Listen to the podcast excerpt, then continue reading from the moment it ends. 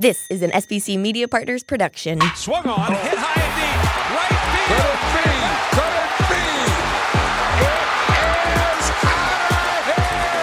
Phillies fans, these are your glove stories with Murph. Let's check in with Greg Murphy. Murphy, got a special guest, huh? Hi, everyone, and welcome to another edition of Glove Stories with Murph. We are excited about today's program. Uh, thanks to the good folks at BetParx Sportsbook and Casino app, Shibe Vintage Sports, and Phillies Nation for their support of the program. And we welcome in a guy who spent parts of 12 seasons in the big leagues, just one in Philadelphia. But while he was here, he really made a connection with the Philadelphia fans. And we welcome in Jeff Francoeur to the program. Frenchie, good to see you. Good to see you, Murph. And I feel like since you have a sponsor that's a casino, it's meant to be for me to be on today. you've you've really helped them out, which now they can help us out. We really appreciate that.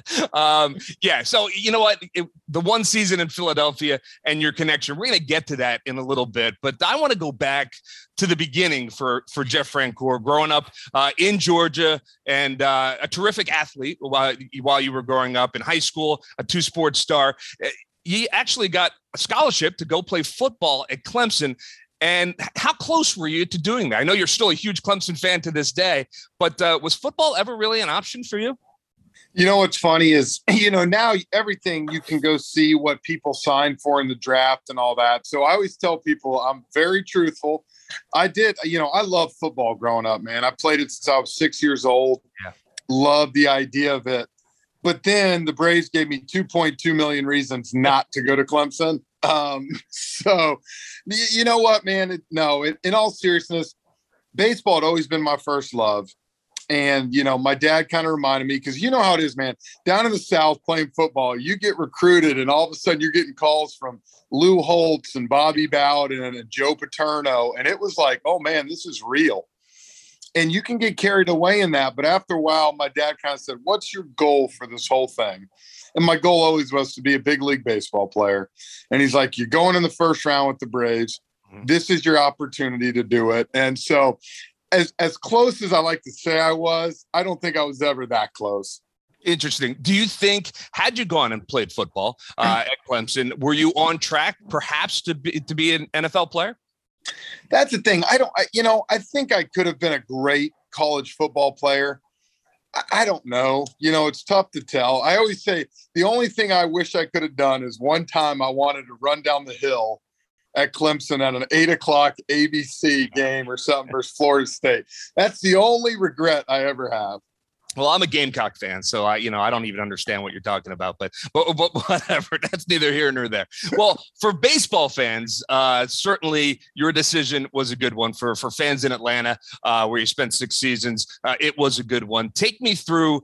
You know, you're the hometown kid, and you get drafted by the Atlanta Braves. Uh, it's it's a dream come true, but there's a lot I would imagine that kind of goes with that that people maybe don't think about. Uh, what was that? What was that moment like for you when you knew you were headed to the Atlanta Braves organization? It, it was great, and it made it even better, Murph. That you know Brian McCann, my best friend, was the second round pick by the Braves. So here we are playing little league since we were 10 together and now all of a sudden it's like man we're about to do this journey together.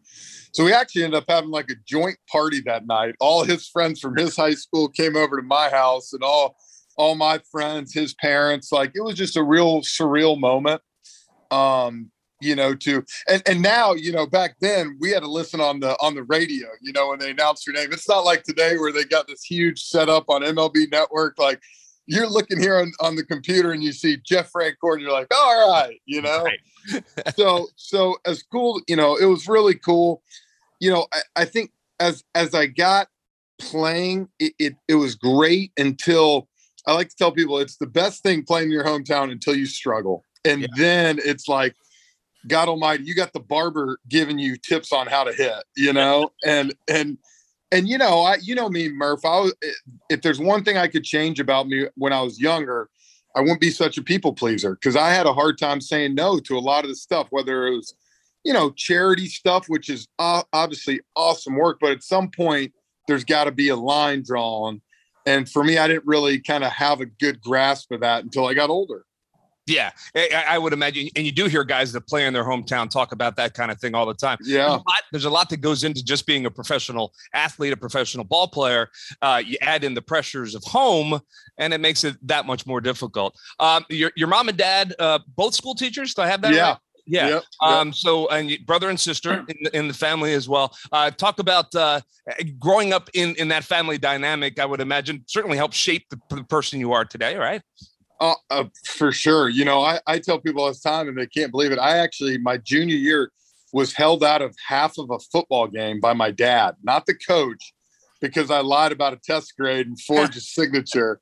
And my dad held me out for half the game in a big game. You know, and I remember our coach going to my dad, you know, look, we'll make him run extra. And my dad, I remember him saying, that does not matter to him. He will do any of that the only way he will learn is by sitting his you know what on the sidelines and watching it half. And so it was always that way for me. My dad was a disciplinarian, you know, and now that I have four kids my own, I'm so glad that he did what he did. And I see why he did it. And, you know, my mom was a school teacher for 32 years in the area, was a math teacher. She actually taught Matt Olson, you know, who is now the first baseman with the Braves. We went to the same high school and and then my brother and sister of course you know were were both ahead of me in school and then i had the distinction my sister was like almost like valedictorian she was so smart and all the teachers would have me and they'd be like man you're not nothing like your sister you know? and i'm like thank you so much Yeah. but you know I, I always knew my priorities from from an early age with my mom and dad and so that is something i was always appreciative i knew if i didn't have my grades right if i didn't treat people with respect and behave I wasn't going to get to do what I love, and that was to play baseball and football. Yeah, and you know what? It, it, seems like such a simple thing, but uh, when you grow up in that kind of atmosphere, it shapes the person you are. But I think it also helps make you successful, even out there on the baseball field, because it, it that kind of foundation is is so important, and not everybody has that. So uh, no, you're right. It's yeah. this this discipline is one of the biggest things, and you go look at some of the great players in the game today. They're so disciplined in what they do, um, and it shows out there. After 162 games, it will make a difference. No doubt about it. All right, so then you, you get drafted. We talked a little bit about that. You're with uh, with your buddy Brian McCann, and you head to the minor league system, where Yep. for the most part, you know, it seemed to come pretty easy to you, right? I mean, you you kind of made a, a fast descent, right? Yeah, I did. You know, I, I didn't really have many struggles. You know, the, the one big thing that happened in my career was uh, in July 7th of 04, um, I got hit in the face with a 96 mile per hour fastball in Frederick, Maryland. We were playing the Frederick Keys and knocked me out stone cold. I ended up having seven hours of surgery and I shattered my whole nasal passage, my eye orbital bone. So for about two weeks after the surgery, man, it was hit or miss. I mean, like the doctors weren't hundred percent sure, you know, if I was going to get my full eyesight back.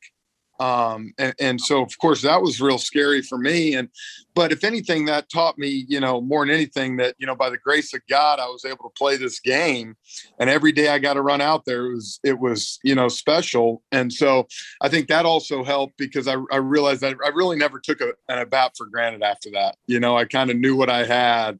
And, but it's always cool. I tell people when I tell my story, I got hit in July 7th of 04 in the face.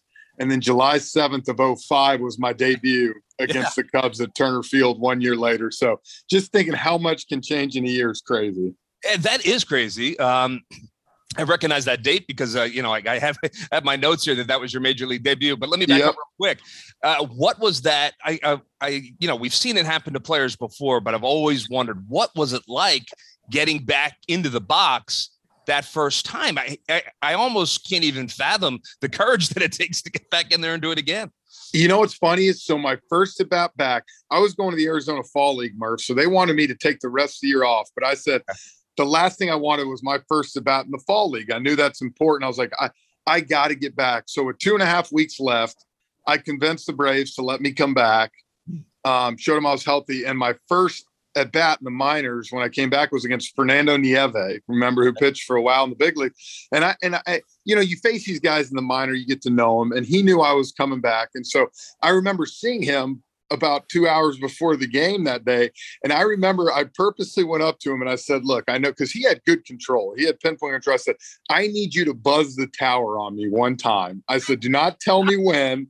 I said, but I need you to come in, you know, and back me off the plate a little bit. At some point, I said, I got to get this thing. And so the first pitch was right down the middle at 95, and I was out of the batter's box before the ball. I was scared to death. I but bet. you know what happened? I, I actually ended up grounding out that at bat. My second at bat, sure enough, first pitch, man, he came up and in, and it was like, okay, I'm okay. And you know, it still took about a week or two. I didn't hit worth a crap. I, I might have got two hits, but it set me up for the Arizona Fall League because I went out there and had a great fall. And like anything, man, eventually you got to get over it. You got to realize that it's a part of the game. It's a freak accident. You barely ever see it happen, especially to that extent. And uh, you know, I mean, I never got hit in the, the head again the rest of my career. Yeah, I, I and I get all of that. But I thought you were going to tell me that you went up to him and said, "Hey, man, just outside all day." No, because that's I that's would where the that's where the football that's where the football mentality I think came in for me of like, man, I got to get back in there. You know. Well, it obviously was the right call and the right decision. um, that's good stuff. All right, so yeah, a year later, you're, you're called up by the Atlanta Braves, uh, July 7th, 2005, uh, midway through the season, and um, you, get thrown into the fire. I, it, the next, well, you got called up, I guess, on the 6th, right? And then Yeah. you played- your major league deb- debut was on the 7th, the second game of a doubleheader. And uh, tell me about that because I would imagine you wore out the pass list because it was in Oh, against the Cubs. So you probably had a bunch of people there, uh, but you made a made an impact pretty quickly. Well, it's actually funny because our manager in Double A was Brian Snitker, who obviously is the manager now for the Braves, won the World Series last year. And we got rained out in Montgomery, Alabama. So I was actually with five teammates. We were doing sake bombs at the at the local uh, Japanese restaurant next door, and he knew it. So he actually texted me and was like, "Hey, you might want to quit that. You might want to come up to my room." So I had a little bit of a feeling, and I got up there, and him and the other two coaches had a couple beers, cheered for me. And you know, Snit, I, I grew up in an area not far from Brian Snitker. So I've known Brian since I was probably like nine or 10, just in the area. So it was really special to have him tell me I was going to the big leagues. And then JJ Picollo, who's now the GM of the um, the Royals with Dayton up there in Kansas City, drove he guy. drove Yep, he Phil- yes he is. We always talk about the Eagles, man. The Eagles and Falcons. We always had money on it every year.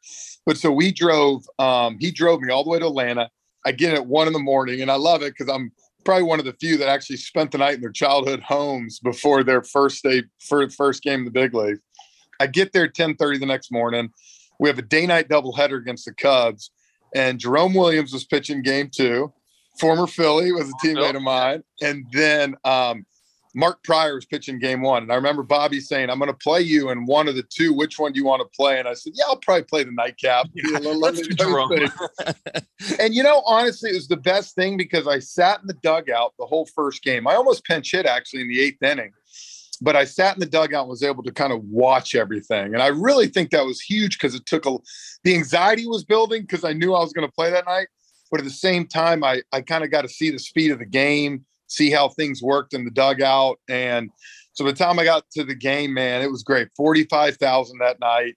You know, word had spread, obviously, that I was playing that night game. And so it, it was a moment I'll never forget, you know. And I was 0 for 3 with two strikeouts going into my last AB. And I had a 3 2 count. And I had, you know, Glendon Rusch, who I tell you, my favorite player in the big leagues because he hung me a changeup and I hit one dead center. and I, I still to this day, I, I honestly will tell you, I do not remember running around the bases. I think I just was floating Yeah. and um, you know, and crossed home plate and looked up and saw my whole family. And you know, you've met my dad before up there in Philadelphia. He's got the mustache. He's a no nonsense type guy. And honestly, it was the first time in my career I ever looked up and saw my dad going nuts and cheering. And I had never seen him do that. I, I got to be honest, it gives me chills when you tell that story. I mean, I love Yeah. hearing those stories, and all of you guys uh, uh, have a story of your major league debut, and that it's, it's just so great. The family's there. I'm sure lots of uh, friends uh, were there as well, and uh, and and I guess once you do that. The anxiety level comes down, and now you can just go out and do what you've been doing your whole life, and that's play baseball, right? and that's the great thing, man. You know, Bobby was awesome to come up for. You know, he gave you, he doesn't give you this feel good speech when you come in. He, you know, I came into his office. He said, I'm pumped to have you here. you know, you got 15, 20 days, show me what you got. And, you know, it was great because he cheered for you, he was behind you. And it was awesome, man. I, I got to do something that a lot of people don't get to do. I got to play alongside Andruw Jones Yes. in the freaking prime of his career in center field. And, you know, I, I still to this day think, you know, him and Willie Mays for me are one, two in outfielders. I mean, Andruw was incredible. And so that, that made it great too. Yeah, you, you played with a lot of great teammates. We're going to get to that in a minute. But uh, that year, 2005, you did make an impact. You batted 300. I, you hit 14 home runs, 45 RBIs, and you finished. You played 70 games, so you finished third in the Rookie of the Year voting in 2005. And then you come back in 06. And had you not qualified in 05, you know, you probably win the Rookie of the Year in 06 because your 06 year numbers were just off the charts. Uh, 05, a guy named Ryan Howard ended up winning. Yeah. He, he ended up He had a good hitting, I think, yeah, that, that big old monster ended up hitting about 14 home runs in September. And I always gave, whenever I got to first base, I always told him, like, you stole that rookie of the year from me, man. yeah, he uh, he had a good run there for a little Yeah. while. Ryan Howard, uh, one of our favorites. Um, Yeah, but, me but in 2006, you come back uh, and you play all 162, and really had uh, probably your best season of your career. Um, it- but it was at that time, you know, you're playing in your hometown. The Sports Illustrated article uh, had come out prior the year before. People don't know what I'm talking about. You're on the cover of Sports Illustrated, the Nat Yep. you know, and we talked a little bit about the pressure of playing in your hometown. There was there was a lot coming at you at that point, and you're what 22, 23 Yeah. years old. 22. yeah. Yeah. So how difficult was handling all that? Because of course you love it, but it does add to to everything. No, it does. You always felt the the pressure to perform every day. I think that's a good thing because you want to have expectations. You don't want, you know, anybody to have anything. And, you know, we we were lucky, myself, Brian McCann, Kelly. There was a bunch Kelly Johnson. Mhm. There's a bunch of young guys that we came up together. So it was good. We were able to kind of stick together at times. But you know, Tim Hudson, Chipper Jones, Smoltzy Glav, those guys were so good at inviting us everywhere, whether it's dinner or golf, you know, or any of that stuff, you know, so they made us feel real comfortable, you know, when we came in. Now, you know, they ragged us and they had good things, you know. I still think one of the great stories for me was the day my Sports Illustrated came out. So I did a shoot for Sports Illustrated. I didn't know it was going to be on the cover. They told me there was a chance. Right. And so we're in Chicago playing Wrigley Field, my first ever game there that night. And when I'm playing cards with a couple of the guys at like three o'clock. And our PR guy comes in and just throws about 60 stacks on the table and it spreads. Well, you can imagine Chipper and those guys who'd never even been on Sports Illustrated cover. They're like, oh my God, you got to be kidding me Exactly. you know so I, I i i of course you know felt very confident going into the game that night and then between you and me you know what happened i got the hat trick by carlos zambrano and he blew every fastball by me. And i remember coming back in and we ended up winning the game 2-1 and i sat at my locker and chipper jones goes natural my ass. So so that teammates had a good way to keep you keep you grounded Always, always, and that, and you know what? That's what it's all about too, because Yeah. that's an important part of it as well. Let's talk about some of the teammates that you played with, because you played with guys, you know, obviously Hall of Fame talent, Hall guys that should be in the Hall of Fame, uh, you know, and and here in Philly, obviously you played with Brian and you played with Chase, and uh, Mhm. you mentioned Chipper, you mentioned, I think you crossed over with Dale Murphy at, at the very beginning, did you? Or no, no, I guess not. no i'm not No, that yeah, old no, not that old. No, I, I But- know this but I but I know know, you know, I know you know that. Yeah. I should I should have known that. Uh, but but so many guys, so many guys that you did uh, play with, and I would imagine you take pieces from from all those guys, and as then you become an older player, you're giving pieces back to some of the young guys, right? Yeah, a hundred percent. And I, you know, I played with so many great teammates and, and against them, you know, so many times. And probably one of the most surreal moments I'll never forget. One of the coolest moments of my career was I came in the weight room one day at like one. I got the, you know, when you're young, you get there really early. Yeah. And uh, I walk in the weight room and I look over and I see this guy on the treadmill, and it was Hank Aaron. Yeah. And we were the only two in the weight room there and he ended up getting off the treadmill and we talked for about 30 minutes about hitting and all this and you know when he passed last year you know i went to his funeral Um, and it was just, it was unbelievable to see the people that were at this thing that had meant. And just to think that I had those 30 minutes, that's all I kept thinking about, you know, that here I was with Hammer and Hank. Um, so, so, you know, that was the cool thing. I was part of a, a rich organization that, you know, had a lot of great players. You did talk about Murph, Dale Murphy. Murph came back all the time, man. Yeah, he was yeah. all these games. And so, you know, it was always fun. And of course, playing against, you know, Philly in the prime when they were going through it, you know, it was it was awesome. I love playing against Chase and and Jimmy and you know, Chase got hit what 10 times a year by Tim Hudson, you know, just going in every time. Uh, you know, but it, it was those were some of the best days because of just the competitive nature of the game. And I'm not going to say it's not competitive anymore, but you know, we always said hi to those guys, you know, but when we got on the field, man, there was no slapping rears. There was no, you know, it was like, I'm here to beat your brains out. And that was always fun. Yeah, no doubt about it. Uh, I kind of miss that mentality a little bit. So I, do I know I. a lot of people do. I know a lot of people do. All right, so so then let, us fast forward because uh, you're you're uh, you come to an end in Atlanta. Were you surprised when when you got traded uh, by the Braves to the Mets? Well, I was in a way. At the same time, I'm not going to get into how this all happened, but the GM, Frank Wren, I like to say, would have traded me for a bag of balls at that point. uh, we, we didn't see eye to eye on a lot of stuff. Gotcha. Um, but you know, it ended up being a great thing for me, man. I got to go to New York. I'll never forget when Bobby told me I was traded to the Mets, and I remember thinking, the Mets, like I'm supposed to hate this team, you know? And literally 17 hours later, I'm playing right field in Citi Field, you know, and I'm like, this is weird. But if anything, it, it, it taught me a good lesson because I realized, like, right away, this is a business, man. And, you know, as much as I loved playing in Atlanta and stuff, I think it was a good, healthy time for me to get away and kind of, you know, make a niche somewhere else, you know, at, at another place. And so, you know, that, that, that, you know, as tough as it was, um, I think it also ended up being a blessing in disguise. Yeah, you know, I, when I was looking back at uh, you know the full career, I was I, I, didn't realize that you had played with eight different franchises. I mean, I knew you had played. Uh, yeah, I, I, would have said five or six if someone would have asked, but the eight different franchises. And again, you know, as as that experience is had, playing in the big leagues, uh, we all know is a, is a difficult thing. Staying in the big leagues is a difficult thing. And you know, no matter what the pedigree is, and and you know what season you had at this point or this point, you have to perform all the time. And for you, there was a there was a time where you know staying in the big leagues, you know, was was an effort, and and uh, you fought and you went back to the minors a little bit. And yeah, tell me a little bit about. Uh, about how that shapes the kind of ball player that you are.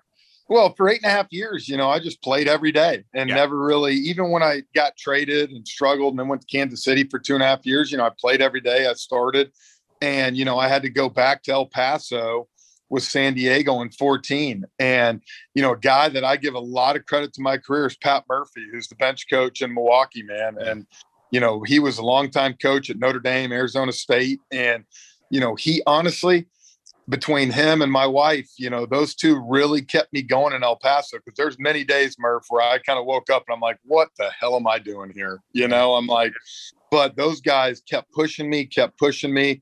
And, you know, Murph said, dude, you got so much left in the tank. And, you know, I kind of was, you know, as he kept saying that, I kept getting better. I kept, you know, honestly, I had fun again, man. I had like seven pitching appearances down there. He actually, Murph actually threw me in a three to one game in the eighth inning. Yeah. And I came in and got two outs, and it was great because he actually got a phone call from the farm director after said you cannot put a position player in in a three-one game with a full bullpen use. And then of course it's Pat. Well, I love Pat. Pat said, Well, Frenchie was our best chance to stay in the game, you know. he knew he knew that uh, host. Yeah. Yeah. So but you know, it taught me to have fun again. And and like I said, another moment in my career when I finally got back to the big leagues, I'm like, you know what, man, I ain't going back. Yeah. Yeah. It, it, it again, it, it just changes and sets perspective for sure. Um, all right. Well, you mentioned two things I want to get to before I have to let you go because I know we're running out of time. But you mentioned 2014 El Paso, and and one of the great uh, baseball traditions are baseball pranks. They pull pranks on on guys all the time but here you are, a guy that had spent years in the big leagues, and uh, you come back to El Paso. You're an unlikely target for a prank, but yet one of the epic ones pulled on you by Pat Murphy and and, and a cast of thousands. Tell us that story in, in a nutshell, real quick. Well, I show up the last day of spring training with them, you know, because I was in Cleveland for camp. Um, and so I, I literally show up. We're taking BP. I smoke a ball to left field BP, and all the pitchers scatter. They're having a, a meeting, and except one guy. And I, I turned to, I'm like, what the hell's wrong with that guy? And I mean, without blinking, Murph goes, "Oh, you didn't know he's deaf?" And I was like, "Get out of here!" And he goes, "No, seriously, he's he's deaf. One of the first AAA deaf players, you know." Blah. I was like, "Dang, man!" I was like, "No crap." So the next morning, we had a team meeting at eleven o'clock before we flew out.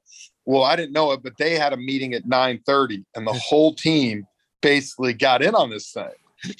So for 17 days, I believe one of my teammates was deaf, and you should have seen it, man. We were in Tacoma, and he threw like a, a perfect inning, and I came in, man, and you know me, I patted him on the chest real hard. I was like, "Great job!" You know, screaming in his face. Dude, he never broke stride. We would be on the plane, you know, headed to wherever we were. He would never put earphones on. He'd just Right. sit there with a dead stare and look ahead. Yeah. And finally, we're in Tacoma, and it was like a day after my dad actually came up, and Pat came and said, "You got to come in the locker room to see what a dumb, you know what, your son is." and they show me this video of him talking and him, and I mean, I've always been a prankster, you know that. So like, they got me to the ultimate thing. And people always ask me like, "Did you get mad? Did you get him back?" I said, "No, I actually bought."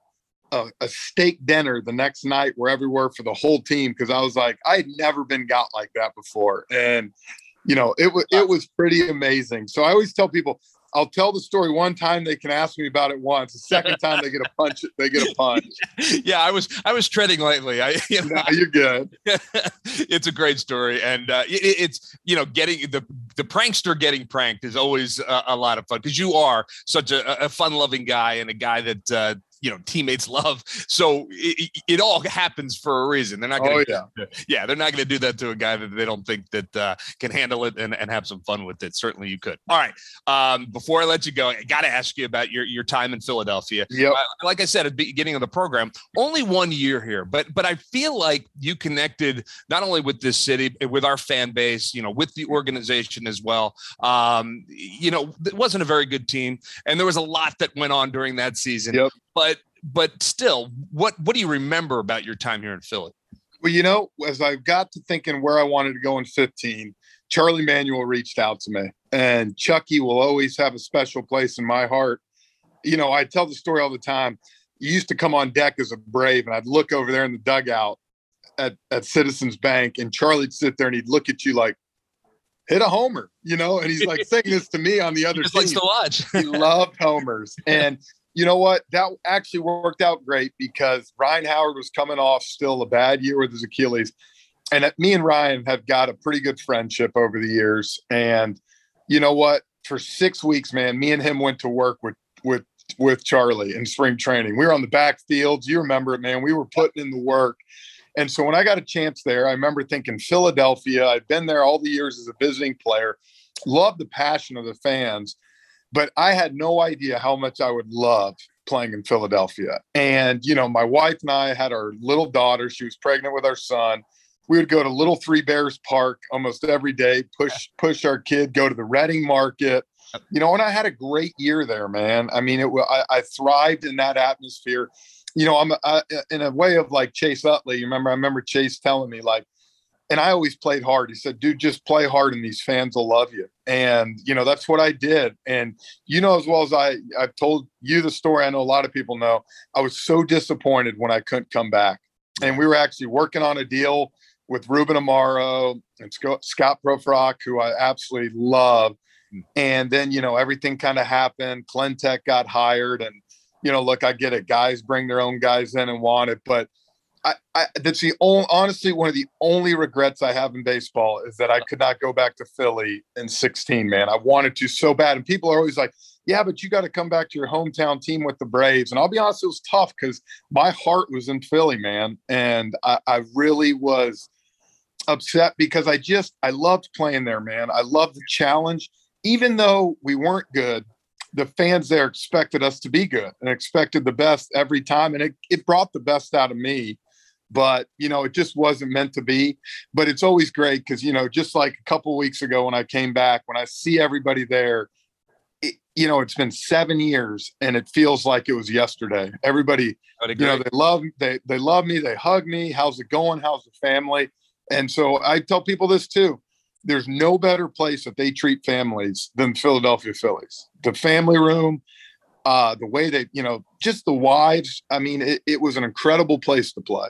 Yeah. Well, make no mistake, you, you know, you get what you give. And, and, and that's yep. the kind of person you were. Uh, and I'm sure right through your career, but certainly uh, with your time in Philadelphia. All right. Final question because, and you just mentioned is you're very good at the transition. You should get into TV and radio at some point in your career. Um, but uh, you mentioned uh, the wives and, and I was surprised to learn because I did extensive research for this podcast. So I read your Wikipedia page and, and, and in that, I did not realize that you met your wife in great in grammar school, third grade. Third grade at a birthday party. I, I did not know that. Uh, were you guys friends through throughout, or did you we, reconnect in high school? Or we were we were friends. We went to um, we went to you know like seventh grade Valentine's Day dance. Um, we went to ninth grade homecoming, but she but she never she never would date me because she said I was too cocky, which she probably was so true and finally, our senior year of high school, we started dating. And I remember I went over there. I'm like, look, I might be cocky, but I know you like me and I like you. So let's do this. and, uh, you know, but it, it was always great because, you know, as I, as I told you, you know, there's not a lot of wives that would, after eight and a half years, leave the big league lifestyle and go live in a two bedroom apartment in El Paso, Texas with yeah. a little bit. She did. And um, you know, she always kind of picked up and went wherever wherever we made had to make home. And so, you know, it was it was really cool to have someone that you've known forever, all our families and everything. Now, her dad will tell you the thing that sucked about it. We had 550 people at our wedding. yeah, and well. I remember, I remember after our wedding, because um, we had, you know, all our childhood friends. She went right. to UGA, and then of course all my baseball friends. And I remember her dad coming up to me and said, someday you'll realize, but it was like I just for our wedding, he goes, it's like I bought two Mercedes and four hours later drove them off a cliff. He goes, so I hope you enjoyed this night.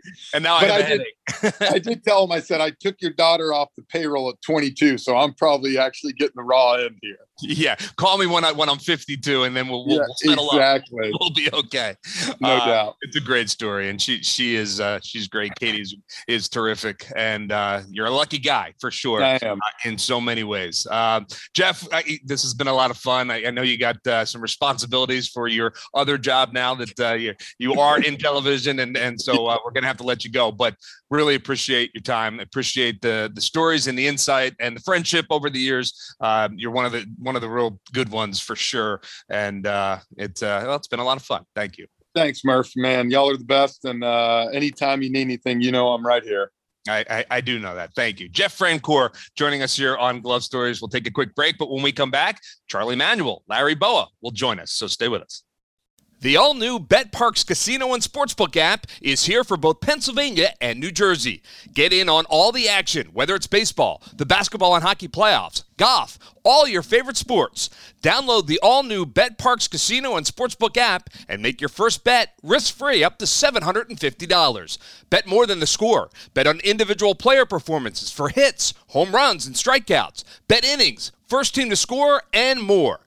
BetParx is the only sportsbook and casino app that I recommend. The BetParx Casino and Sportsbook app, where odds, bets, slots, and games all come together in perfect harmony right in your pocket. Sportsbook and all your favorite casino games for real money, all in one amazing app. Live in game betting lets you bet while you watch the game. Download right now in the App Store, Google Play Store, or at betparx.com and use my promo code MURPH. BetParx is also an official proud betting operator of the PGA Tour. The all new BetParx Casino and Sportsbook app. You must be 21 and in Pennsylvania or New Jersey. Gambling problem? Call 1 800 Gambler. Welcome to This Week in Philly Baseball History, presented by Shibe Vintage Sports. This week in 2005, Bobby Abreu broke home run derby records with 24 homers in the first round and 41 overall at the All Star game in Detroit. A year later, Ryan Howard outslugged rivals David Wright and Miguel Cabrera to win the Derby in Pittsburgh. Celebrate more Philly sports history with clothing from Shibe Vintage Sports, where there's a story in every stitch. Visit them at 13th and Walnut Streets or at shibesports.com. Phillies Nation is your source for breaking news, original analysis, trade insights, and more. Read today's articles at philliesnation.com.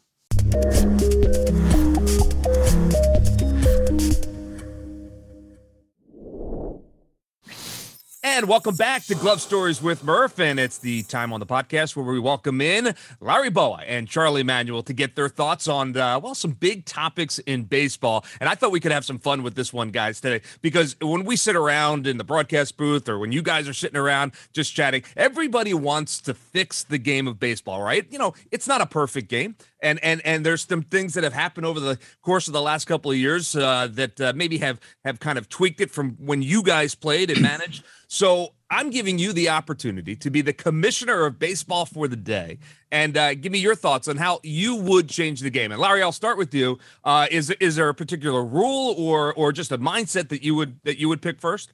Well, there's a bunch of them, but the one that stands out in my mind, Murph, and, and Charlie and I have talked about this, is extra inning games, putting a man on second. Oh yeah. And and you know what? And Charlie made a great point. He says, you know, the idea of winning a division is being able to endure an 18 inning game, come back the next day. That tells you how strong your your roster is, how your farm system is. But you put a guy on second base after the ninth inning. To me, that's a that's a big time joke. That's making a farce out of the game. Uh, if you're a good baseball team, you can overcome an 18 inning game and then come back the next day, even if it's a day game. It shows you how good your ball club is. It, it shows you how strong uh, your farm system is if you have to pull up some kids from the minor leagues. But the way it's situated right now, you know, you very seldom. The other day they happened to have a 13 inning game with the Yankees and Cubs, but most of the time those games yeah, are over by the 10th, 10th or the 11th inning. But that's the one rule that I think is is should not be in there let these guys play, figure it out, and you're going to find out how good your ball club is over the course of 162 games. I could not agree with you more. I, I, am totally on board with that. I can't stand it. I think we've only played one 11 inning game since the new rule was in place. So only one time did, did, did the Phillies go into the 11th inning. It always right. ended in the 10th in their extra inning games. Some of the best memories I have growing up watching baseball and listening to baseball on the radio is, you know, into the wee hours of the night as the game stretches 13, 14 well, innings, right? You know what, Murph? We had a game against San Diego that uh, ended up at 4:30 or 5 in the morning because yeah. we had a doubleheader. Mitch Williams ended up winning the game. He got exactly. a base hit. We had a day game the next the next day. We had a day game. Half the guys just stayed there and slept. But that, that's the that's the part of, of knowing how good your ball club is. Yeah. Uh, this stuff about oh you've got to worry about your pitching. We don't have enough pitching. Well, you know what? That's on your organization not having enough depth in your in your uh, uh, organization where you can't go down there and pick up a pitcher or two. But to me, that that it's amazing that you can do that during the whole season. Now, once the playoff starts, right, we're not going to do that anymore. Exactly. So that that tells you right there, it's not that good a rule. I agree with you. I I wonder if that will change. You know, it may go away after this year. We will see. I hope right. it does. All right, Charlie, your turn. You are now commissioner of baseball. Uh, what are you doing to help the game? I uh, time a game. Okay. The time of game, you know, like we talk about it, and I think about it sometimes, and we've made probably in the last five, six, seven years, we make all these changes about uh, striving for shorten the game and things like that. We haven't, and so far, we haven't worked anything out. Uh, what we've done actually is uh, it, it, seems to me like the games are even longer. and when we do, and when we do pass a, a rule or something, uh, where we think it's going to shorten the game, all of a sudden we'll pick up something else. We'll we'll make a the, uh, the commercials longer, or or or we do something in the game, you know, like to take that time up. Yeah, and I, I would definitely uh, uh, want to see, you know, like how we can cut the game. Uh, they got a uh, right now they're experimenting the minor leagues on the 14th uh, 14th pitch, uh, second pitch uh, clock, pitch clock, things yep. like that. I don't know how I don't know if I like it or not yet, but I did see in uh, uh, Lehigh Valley, I did see uh, what about a I don't know about a almost twenty minute change in yeah. in, in a game uh, oh, that, that, they said about. But at yeah. the same time, I would change the game. You know, like the time of the game. But yeah. also, uh, Murph. But uh, there's another one I would definitely change, and I think it. Uh, I I would change the the uh, three batter rule, yeah. and and the reason is I think that it brings it brings more decision making for the uh, the manager, and also you know like he can match up his bullpen better. And at the same, uh, when I look around and I see, and uh, we look at a roster, and we got uh, anywhere from 13 to 16 pitchers. I think it. I think that's way too many, and and and also when you got them down there, you know, like you're going to try to find a place to use some of. Yeah. So you know, like I I think in the long run that takes up time.